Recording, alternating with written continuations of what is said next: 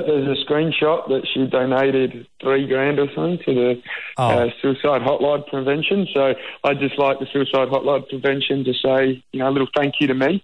Yeah. 'Cause, uh, you know, it was really my donation, if you like. Um, so, you know, Oh. we, we, we wouldn't, wouldn't kill for a shout out. Well- you know, uh, that wouldn't hurt. Oh. Well- um, but I don't get why my bag was the one that was sold. Well, why don't you sell the rest of them too? I think it's the memories attached to it, and there's also probably a little bit of um, like you know, there's a little bit more uh, of a story to it. So people go, "Oh, this is the bag Michael got her." No one cares about all the other ones because they can just buy them. So, Oh, she could have got a bit more than three then. oh well, this is tr- well. now you're haggling for price.